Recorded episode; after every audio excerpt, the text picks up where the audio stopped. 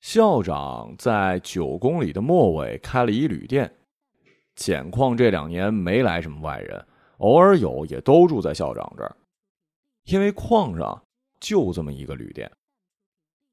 九公里是说你在草原上沿着公路开，能看到碱矿的入口标牌，大小就如同中国各地所有的大牌子那样，只是上面没有领导人照片，没有最新的政策口号。多年来都是一行逐年破损的大字：“查干诺尔碱矿，欢迎你。”大字背景是蓝天白云和一个厂房，大字下面一个红色的箭头，沿着红色箭头开到矿上，还得九公里。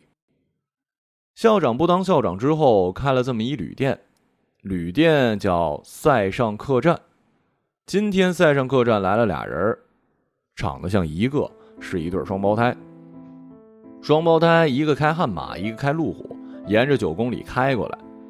草原上地平，校长坐在门口，早早的就看见了他们的车。九公里原本是柏油路，年久失修，又常年过大车，路面翻江倒海，已经成了土路。尘土之中，两辆车压了过来，车身反光，老远就晃眼。碱矿不光多年不见这么好的车，也多年不见这么干净的车了。都胖，都高，都是寸头，都戴着墨镜。从他们征服世界的车里出来都不用踩踏板，感觉不到四十，可身上的年轻又像是四十多岁的人所理解的年轻。下车动作一致，左脚落地，黑布鞋踩稳。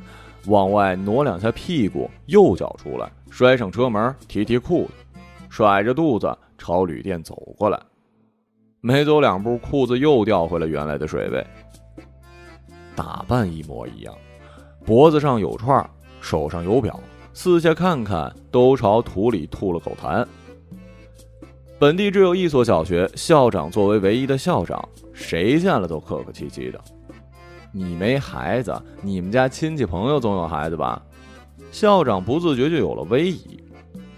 见了这俩兄弟，威仪收了，换了去教育厅开会的礼仪，笑容从嘴巴往上蹭，蹭的嘴里多了点斟酌，差点脱口而出：“两位领导。”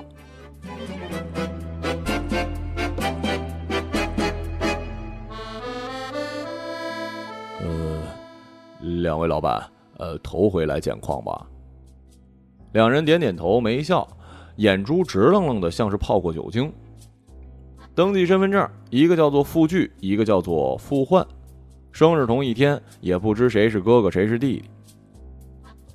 付巨用食指点了一下自己身份证，中指点了一下付焕的，点完，慢慢的抬起这两根手指。付巨没抬头，校长明白是要两间房。付巨转头看了一眼付焕。傅焕刚刚点好烟，上前一步嘬了一口，问校长：“房间安静不？安静。呃，穷地方都安静。矿上这两年不行了，嗯，碱都要挖完了，都是下午才开始上班，特安静。”校长看到俩人都姓傅，反应过来，这俩人眉眼跟傅老狗有点像，凶，看不出多少情绪，不知道是不是什么亲戚。想到父老狗，校长赶紧说了一句：“啊，就是这个一楼啊，晚上有打麻将的，我到时候让他们小点声。”没事儿，我们也打。叫傅巨的进来就一句话没说，有话想说就看傅焕。不管谁先从娘胎爬出来，这傅巨都是哥哥。那我估计没人敢跟你们打呀。校长说完，哈哈笑两声，以示玩笑。傅巨抬头看了一眼校长，他盯上校长的眼睛，校长就不笑了。校长觉得被老虎看了一眼。校长以前听人说，林子里的老虎都有自己的领地，你误闯进去，身上就会不舒服。老虎远远靠近你，还没看见你就不能动它。等老虎出来看你一眼，你就瘫地上，只能等死。校长当时还不信。傅老狗本名叫做傅存武，在矿上开了一个小面骨头馆，矿上饭馆很少的，小面骨头馆生意并没有因此变得多好。就是因为生意不好，所以饭馆才很少。碱快挖完了，人都往外走，留下的只是老人、赌鬼、酒腻子和他们不幸的老婆。傅老狗不吸毒，不喝酒，今年五十三，没老婆，不是本地人，可心知肚明自己会老死在这儿。傅存武变成傅老狗，是因为他多年以来喂野狗的习惯。以前每天晚饭结束，他就收拾剩骨头放到门口，几乎全矿的野狗都会来，几十条狗聚在骨头馆门口。有爱喝酒的客人走得慢了就出不去，得老傅亲自跟狗群商量再送出去。客人们嫌饭馆门口经常聚一群狗不卫生，傅老狗煮的骨头又实在好吃。再说了，矿上也没几个别的饭店，没办法，只能一起求他别让狗聚过来。傅老狗为人说不上和善，也不跟谁起冲突，就是没话。长得是又高又胖，五十三是五十三，可谁也没有欺负他的念头。客人们好说歹说，傅老狗不言语，就说了一句。这些狗没人管，都是个死，人就别跟狗争了。这话难听，当场一个酒鬼拎着瓶子站起来，傅老狗没动，看他。酒鬼发了狠，把酒瓶摔在自己脑袋上。骨头馆就俩桌，捡矿吃饭没有不喝酒的。酒鬼抹了抹脸上的酒，看别人，其他酒鬼也站了起来，找瓶子摔在自己头上。还有一个喝多拿错。在头上摔了一瓶醋，一时场面悲壮。狗听到声响都站起来往里看，不看别人，就看傅老狗。傅老狗冲狗群摆了摆手，狗重新趴下；傅老狗冲酒鬼们摆摆手，人重新坐下。行，以后啊，不在门口喂了。从那天以后，傅老狗每天晚饭结束会拎着一大袋骨头在街上走，狗慢慢跟上来，傅老狗就丢一个骨头出去。矿上的人越来越少，垃圾越来越少，狗也就越来越少，数量稳定在三十条上下。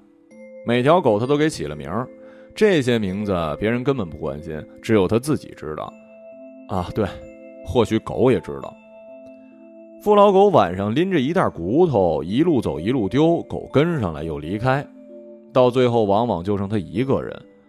他有的时候去后山转转，去水库转转，大部分时间呢是在塞上客栈打麻将。塞上客栈住的客人不多，主要收入来自麻将馆。两层楼，二楼四间标间，一楼是麻将馆，分里外屋。外屋三桌多是矿上的老人打，打得小。但刺激不小，因为谁都没钱，又都爱玩，常有输急的，说再也不跟你们玩了。没两天就又坐在一桌上，就这么几个人，不跟他玩还能跟谁玩啊？里屋就一桌，未必是麻将，通常是大赌局。来里屋的一般不是本地人。教育厅在旗里。啊，内蒙古行政区划单位，嗯，相当于县里。旗政府所在地离碱矿开车就一个小时。校长去旗里开完会，总要喝喝酒，又有很多老同学在旗里，再不爱聚也总得聚聚啊。有老同学好赌，跟校长抱怨旗里抓得很严，瘾得不行。来我们碱矿玩啊，碱矿知道不？小澳门，沙尘暴吹上。手把肉吃上，骰子扔上，我就这么跟你们说吧，你在我们学校操场上支桌子都没人管。呃，当然不能真的坐在操场上了，可老同学话听进去了，就常拉着赌友们开车来赛上客栈赌。后来老同学赌得很，倾家荡产，在教育厅自己办公室上吊自杀了。但是赛上客栈名头一响啊。赌徒之间传一传，有几个固定的局头跟校长联系，一般来了就是连赌两三天，没有白天黑夜，没人睡觉。有的人从里面出来，来的时候开的车就已经不是自己的了。赌徒不都是有钱人，就是好赌，有收羊皮的，有开大车的，一年也能攒下三四十万。经局头引过来，有时候一晚上就输完了。车输出去了还走不了，呃，得等赢了钱玩够了，把自己带走。有的时候等着等着，车能在塞上客栈里倒好几回手呢。傅焕跟校长说：“就是知道这么一个塞上小澳门才来的，今天晚上就想赌。一般没有这样自己来的，都是局头跟校长定时间，校长不敢直接认识这些赌徒。”团局的钱呢？局头挣一大笔，校长挣一小点儿，看着也眼红，眼红也不敢呢。呃，就你们兄弟俩呀，不成局呀？你们不是亲兄弟吗？麻将真不让我们打呀？两位老板，您晚上看了就知道了。一帮老逼头子，一块两块的，不是不打，是没法跟你们打呀。傅据还是不说话。看傅焕，校长估计傅焕也不是爱说话的人，可兄弟俩总得有一个说话呀。那你就开里屋，我们俩赌。平时你收多少台费，我们照给。哎，不用不用不用，就你们兄弟俩还收什么台费啊？你们愿意坐屋里喝会儿子茶也行，我给你们把电视搬进去。校长答话不自觉的看傅据，傅据点点头。校长在看傅焕，傅焕也点点头。校长就把里屋开了，热了水，泡了茶。外屋很快支起一桌，还有三个趴眼儿的。三个人刚催校长说：“要不你搭把手？”就听外边有狗叫。校长说：“哎，行了行了，不用我，傅老狗来了。”校长说：“傅老狗名字的时候，往里屋看了一眼。里屋门半掩，俩兄弟掷骰子比大小，一把一百，桌上一堆钱扔来扔去，没人抬头往出看。”校长越看就越觉得这俩人跟傅老狗像，傅焕像傅老狗说话的样子，傅据像是傅老狗不说话的样子。傅老狗进来招呼两声，牌码起来，里屋门开了，俩兄弟出来了。俩人看着傅老狗，傅老狗看着俩人，三个人相互看着。不光是脸，连神态都一样，困惑又难以置信。傅巨终于开口说话了，简况第一回听到了傅巨的声音。傅存武，是。我叫傅巨，他叫傅焕，这俩名字你起的吧？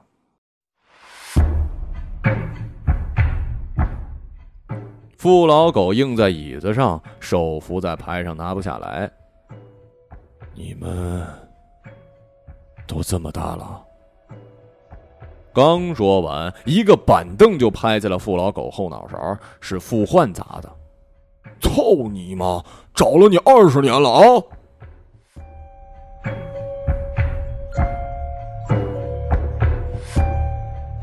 双胞胎绑架案，在当年是一大案，官方报纸大肆宣扬报道，成功破获，俩孩子完好回家。歹徒公审之后枪毙，是当地九六年严打重要成绩。唯一遗留的问题是，孩子的爸爸失踪了。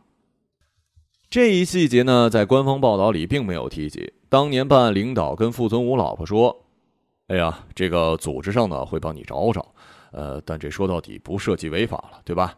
这是你们的家务事儿，你不要哭闹，要懂法。孩子给你找回来了，对不对？你自己也得想想嘛。”自己的爱人为什么说走就走？你说对吧？傅存武老婆是死活想不出他为什么会走。在此后二十年，傅存武老婆想起这位领导的话就一阵难受，有时候想打死这领导，有时候想打死自己。当然，最想打死的呢，还是傅存武。劫匪当时留下字条，要五十万，不许报警，写了收钱地点跟时间。傅存武夫妇没报警。卖了开了几年的大车，再加上存款、亲戚借的钱，一共凑了二十多万，由傅存武拎上。临走前，傅存武老婆说：“你可千万把孩子带回来呀！你也注意安全，别死了啊！”嗯。傅存武当晚就没回来。你知道后来咋回事吗？傅焕说：“我看了报道。”没提我。我问你知不知道我妈后来咋过的？不知道。傅焕又想动手，傅居看了他一眼，忍住了。父子三人已经从赛上客栈出来，校长找了块毛巾，傅老狗捂着头，仨人往药店走。矿上医院还是有的，虽然减产了，事故没减，常有工人被机械砸伤。可傅老狗坚持不去医院，说买点红药水抹抹就行了。傅焕打完傅老狗，校长从后面给了傅焕一拳，还喊了一嗓子：“怎么打人呢？帮忙！”打牌老头都没动，校长本来就怕，看没人动就没敢打第二拳，可已经出了一拳了。校长这么多年只打过学生，没打过架，不知道下一步怎么办。是傅据解了校长的围，拉开傅焕，冲校长说：“给他找块毛巾捂上。”校长是想跟着一起来的，让傅据看了一眼就回去了。最后鼓起勇气喊了一句：“啊，老傅，呃，有事打我电话啊，我不关机。”当天从傅存武拎着钱出去，到傅存武老婆报警，过了四个钟头，他老婆边哭边说。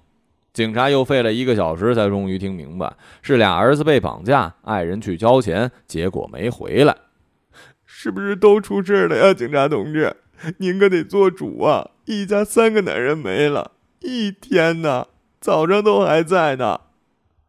哎呀，同志啊，你先别哭了啊，我去请示一下领导。警察收起笔录本，语重心长地说了一句：“哎呀，下次再有这种事儿，你可得早报案呐。”傅存武当年生活的城市呢，离碱矿三百公里，也不是大城市，从没出现过绑架小孩的案子。领导高度重视，组织专案人员等人员调配清楚，信息整合完毕，已经是凌晨一点。专案组经过集体讨论，群策群力，决定实施的第一步行动是去劫匪给的地址看看。去了一看，劫匪跟俩小孩还在那儿等傅存武呢。帮我们那哥们儿也是个实诚人，当买卖做呢，还跟我们俩说：“小朋友别着急，叔叔实在穷的不行，说是五十万，你爸一会儿拿多少钱都把你俩放了。”劫匪就跟俩孩子在路边等，怎么等都不来，就领着双胞胎去吃了一个饸饹面，吃完还没来，兄弟俩喊饿，又吃了烤串，等再回来，警察就来了。劫匪被抓的时候一直说赔了赔了，他就知道不该干这买卖，赔了，这辈子都赔进去了。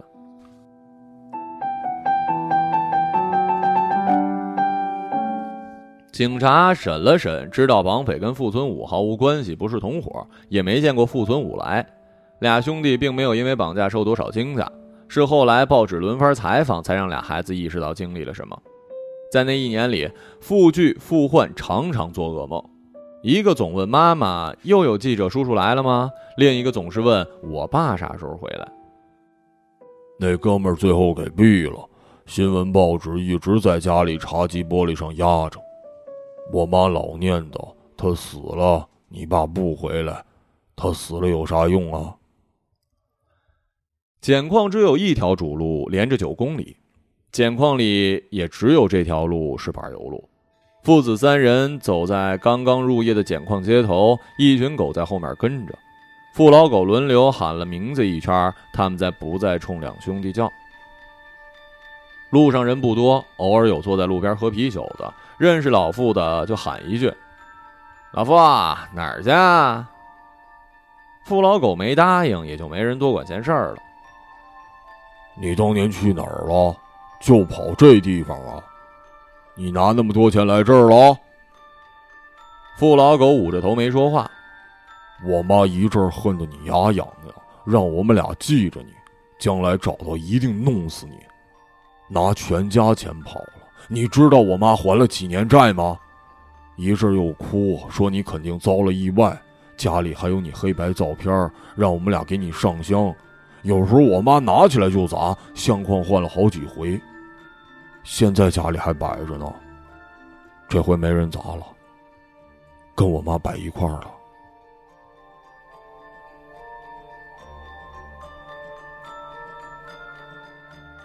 金梅死了。傅据又说话了：“你到底去哪儿了？”傅存武当年拿着钱出了门，走在路上，提包里是二十多万。他这辈子第一次见这么多钱。这么多钱，原来就这么轻啊！这么轻一兜子钱，却能干那么多事儿，就是不知道能不能把孩子接回来。接回来还得还债，车也没了，生活已经这么难，生活还能更难。当时是冬天，街上行人呢哈着白气各自赶路。这些人要是摊上这么一事儿，会怎么做呢？傅存武不知道。怎么活成这样的呢？当年跟金梅结婚就是父母安排，就知道不行，就知道早晚不行。俩孩子早就死了吧？哪有绑了孩子还等着的？那俩孩子脾气那么大，不可能让他们活着。他们是死了，我呢？我怎么办呀？我把钱交了，后半辈子我怎么活呀？我已经难受了半辈子，还要再难受半辈子？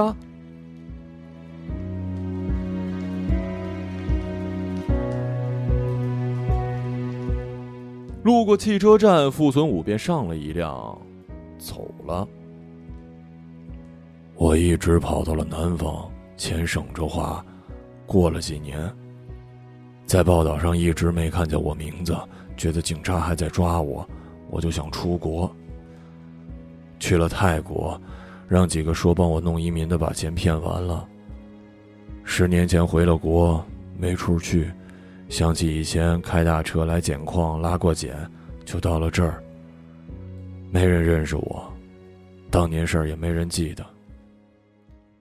你他妈就是活该！你也不用跟我们说钱花完了，我们不缺钱，没人跟你要。来，就是让你跟我们一起回去，给我妈磕几个响头。父子三人走到药店，已经关了。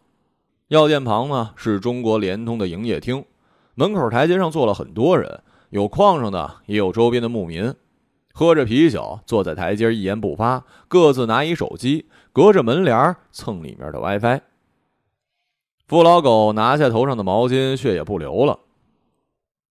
我不想回去，我走了，这些狗没人管。复居复换回到了塞上客栈，就看见门口多了两部车，一部吉普，一部途锐。校长没出来，复居复换的老婆出来了。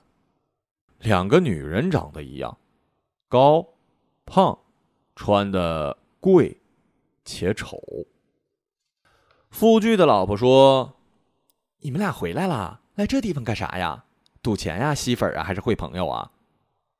傅焕的老婆说：“你们俩是不是又吸上了？你俩不管管自己，也得管管我们啊！不管管我们，也得管管孩子吧？”两个女人声音亮，动作大，话密。校长觉得这俩兄弟沉沉闷闷的，生命力好像都在这俩老婆身上。俩老婆说着说着就哭了，哭着哭着就往地上坐。刚坐下，两个小胖子从店里出来，俩人手里拿着手机。俩人出来，各自站在了各自妈旁，暂停了游戏，看着各自的爸。我找着我爸了，明天把他带回去。俩老婆不哭了，他们都知道傅家过去的事儿。傅老狗说不想回，傅焕又想动手。中国联通门口的牧民有些是傅老狗店里的常客，剩下的虽然不认识傅老狗，可在捡矿生活，发生了什么事儿都恨不得跟自己有关。听到仨人说话，都放下手机，扶着酒瓶子往这边看。傅据看看这些蒙古人，又看看身后围拢过来的狗。你得跟我们回去，不是为了我妈，也不是为了我们俩，我们俩没你这个爸。你回去就为这个事儿，这个事儿得完，你这个头不磕，这个事儿还得跟着我们俩。我们俩也想过日子，累了。你磕完头，继续回来喂你的狗，不拦着。你不跟我们走，你的店我们砸了，这些狗我全打死。你自己回去想想吧。说完，复居复换往回走，牧民没跟上来。有条狗动了一下，让复居看了一眼就坐下了。二楼四间标间全开，这回是两个老婆各睡一屋，儿子们跟爸爸住一起。富家兄弟疼孩子，宠，有时候也打，可当妈的不能打。俩人没爸的事儿，平时从来不提，就是吸了毒、喝了酒，半夜起来坐沙发上抽烟的时候，虽然还是一句话没说，可是俩老婆知道，这是心里提起来了。富家兄弟没爸，从小就活得警惕。其实没人欺负他们，可有时候几个男生聚在一旁说笑，他们俩看见就觉得说他们俩上去就打，就这么从小打到大。谁说起他们都说服气，服完了又叹气。俩人做各种各样的生意，认识各种各样的人，都知道富家当年出过事儿，都知道不能当面提。老婆们把孩子领来，兄弟俩挺高兴。当晚回了房间，让俩孩子背单词，俩老婆负责检查。他们在旁边呢，盯着老婆检查。孩子们因为学习不好挨打，理由都是一个：你们他妈还学不好。你们没爹呀？你爸咋找着的呀？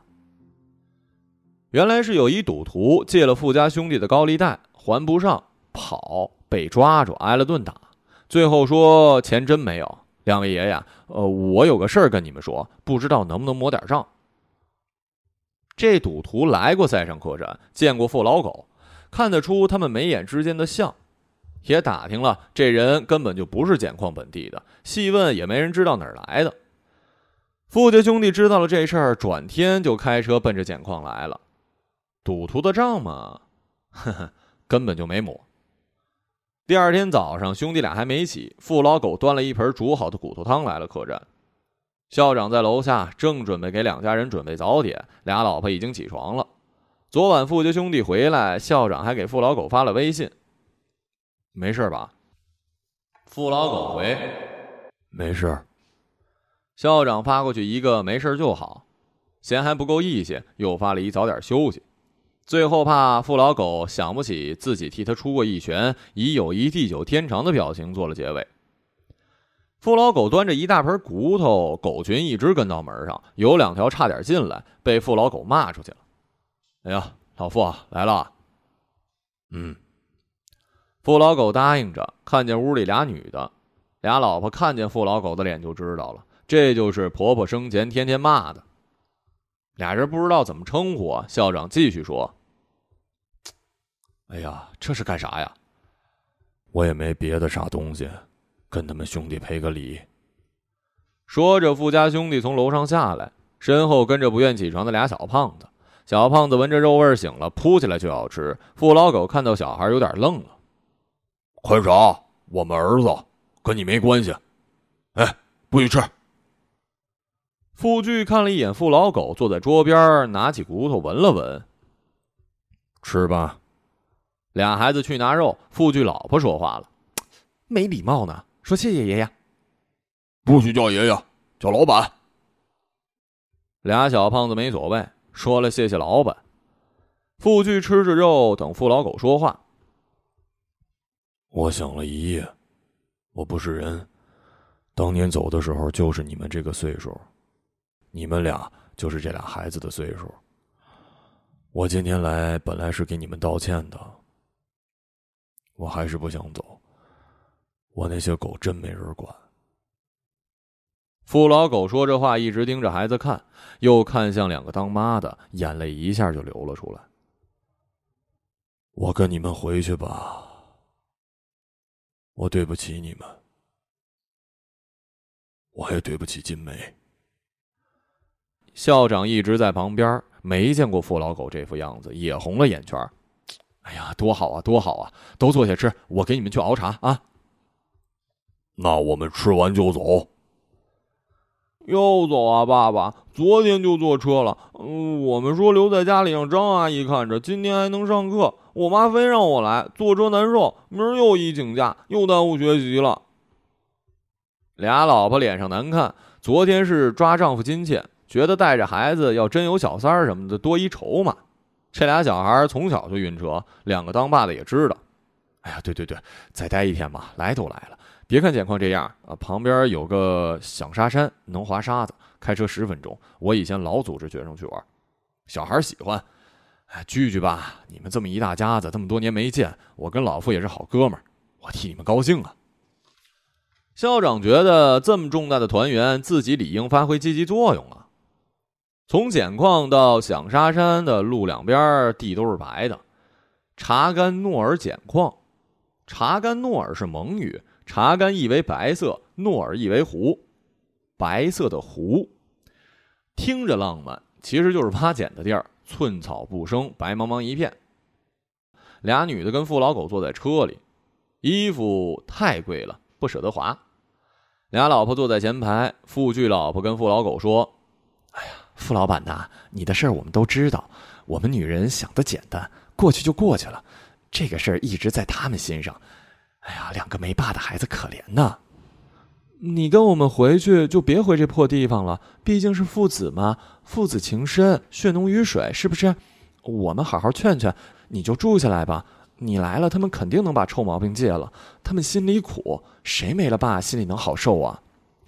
我婆婆死之前跟我们提起过你，难呐。我婆婆说呀，他们哥俩从小写作文，记一件难忘的事儿，就是那一件事儿太难忘了，平时又不说。爸，哎呀，我就叫您一声爸呀。您就回来吧。俩女人说着说着又哭了。你们能不嫌弃，他们能不嫌弃，我愿意回去。不嫌弃，不嫌弃啊！两个老婆又破涕为笑，破涕为笑之快，既让人怀疑之前的替，也怀疑之后的笑。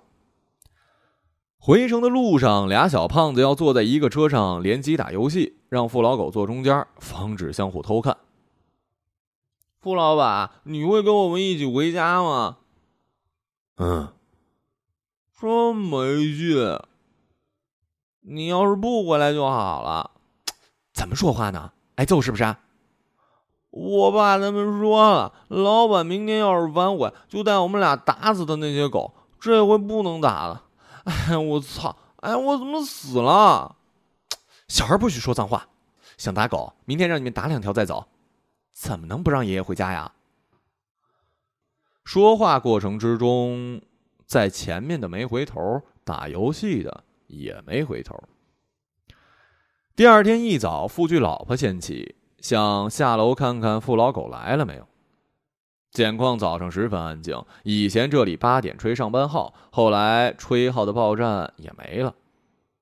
傅居老婆看见塞上客栈门口趴着两条狗，以为富老狗已经来了，喊了一声“傅老板”，没人答应。他走到门口，发现两条狗不是趴着，是死了。再出去看，富老狗来的那条碱矿唯一的主路上，沿路趴着所有死狗。富居老婆还发现四辆车少了一辆，他跑了回来。富居，互换。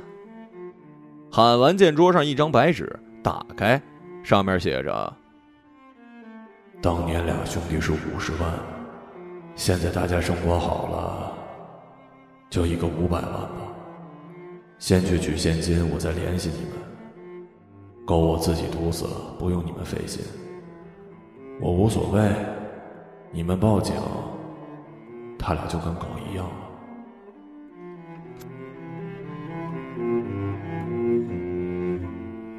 富居老婆赶紧往楼上跑。富居，富焕。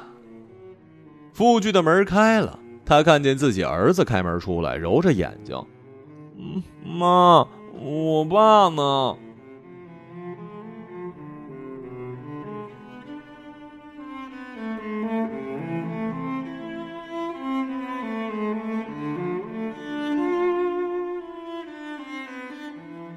一个朗读者，马晓成。